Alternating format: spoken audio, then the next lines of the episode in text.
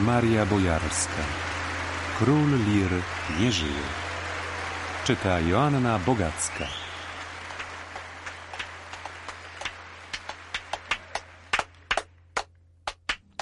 W teatrze na woli maczałam palce od samego początku, a nawet jeszcze wcześniej. Jedną z naszych randek poświęciliśmy na przykład w jakiejś części wygładzaniu deklaracji programowej. Czym mianowicie ma być nieistniejący jeszcze teatr i komu powinien służyć. Później bawiło mnie to jako wyraźny znak, czym odtąd będzie moje życie. Przeznaczenie już stukało w maszynę do pisania, wypożyczoną wówczas z biura domu wypoczynkowego pod Warszawą, bo była to szalenie romantyczna randka na odludziu w zasypanym śniegiem ośrodku letnich wywczasów. A ja tymczasem traktowałam to jak zwykłą uprzejmość osoby, która lepiej od aktora wie, gdzie postawić przecinek, a gdzie średnik, nie mówiąc już o tym, że potrafi pisać na maszynie. Ideał. Ale jeszcze przed tą randką, jeszcze przed jakimikolwiek spotkaniami na odludziu, Tadeusz Łomnicki poprosił mnie kiedyś o radę. Czy ma przyjąć proponowaną dyrekcję Teatru Polskiego, czy też zgodzić się na tworzenie od podstaw teatru robotniczego? A ja szczerze odpowiedziałam. Teatr Polski wydawał mi się istną trupiarnią, uosobieniem konwencji i rutyny, miejscem dobrym dla kogoś, komu imponuje i wystarcza tytuł dyrektora. Podczas gdy tworzenie od podstaw teatru robotniczego, ależ tak, to wielka szansa. Tu można tworzyć po swojemu, nie trwając sił na walkę z zastanym, na przełamywanie układów, układzików i przyzwyczajeń. Tu można śmiało proponować coś nowego. Cóż za satysfakcja artystyczna. I nie widziałam nic szczególnie rażącego w teatrze robotniczym. Fascynowali mnie Piskator i Meyerhold, a za Brechta czy nie byłoby prościej, gdyby rząd rozwiązał naród i wybrał sobie inny? Dałabym się posiekać. Znacznie później dowiedziałam się od Tadzia, że byłby wtedy wziął Teatr Polski, gdyby tylko mógł z niego uczynić dom Swinarskiego. Ale Konrad miał inne plany.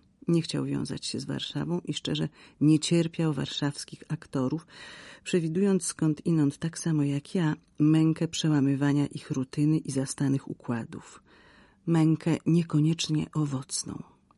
Był gotów pomęczyć się kiedyś, owszem, w teatrze na woli, ale zginął w katastrofie lotniczej. Jeszcze później dowiedziałam się, że były w tym czasie również inne propozycje łatwego w porównaniu z wolą dyrektorowania. Na przykład Teatr Powszechny.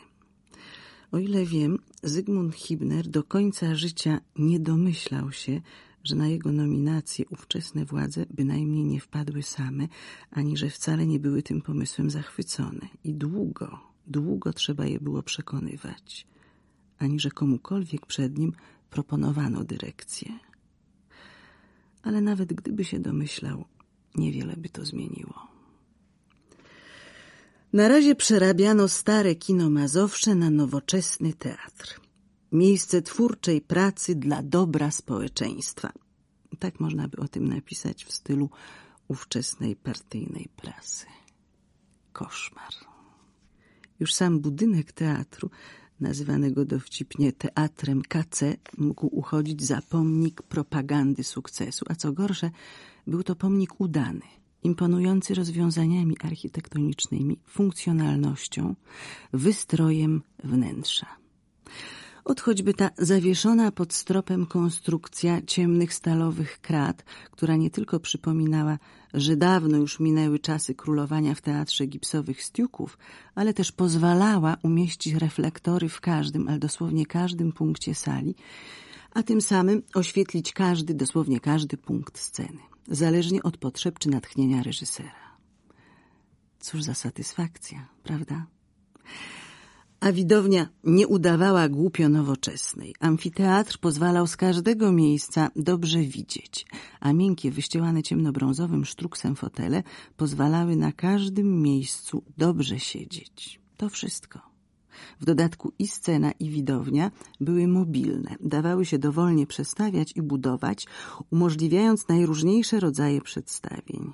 En rond, z niewidzialną czwartą ścianą, wśród publiczności i z zachowaniem tradycyjnego dystansu. Taki był to teatr. Jak na warunki polskie, zrobiono doprawdy aż nadto dużo, aby wielki aktor mógł beztrosko zadośćuczynić swej chorobliwej ambicji, to znaczy cieszyć się tytułem dyrektora, popisywać bezduszną techniką, rządzić, a przy okazji spłacić oczywiście dług zaciągnięty u swoich mocodawców i dobroczyńców. PZPR z typowym dla siebie brakiem wyobraźni nie pomyślała tylko o jednym o doprowadzeniu do teatru na woli jakiejś specjalnej, zbudowanej rzecz jasna w czynie społecznym, linii metra, żeby widzom łatwiej tam było dojechać. Drobiazg. Już w latach osiemdziesiątych powtórzono mi opinię bardzo ważnej w środowisku teatralnym osoby, jakoby ówczesna partyjność, a ściśle biorąc partyjne dygnitarstwo Tadzia, musiało być dla mnie takiej wrażliwej czymś po prostu strasznym. Wysłuchałam tej opinii z kamienną twarzą, bo lubię pochlebstwa. Lubię prawie tak samo mocno, jak być blisko władzy. A wtedy byłam od niej po prostu o krok. Owszem, okazywałam dość wrażliwości, by nie protestować, gdy Tadzio interweniował u legendarnego prezesa Kukuryki w sprawie mojego mieszkania, które w ówczesnym opiekuńczym państwie należało mi się już od dobrych paru lat.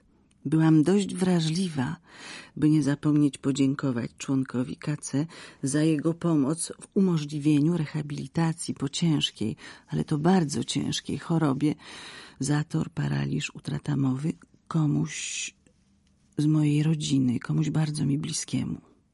Taka byłam nadzwyczajna. Ale poza tym, co tu kryć, z rozkoszą pławiłam się w dygnitarskich możliwościach mojego narzeczonego. Dziś myślę o tym z dużym poczuciem winy. Jak można było być aż tak naiwną?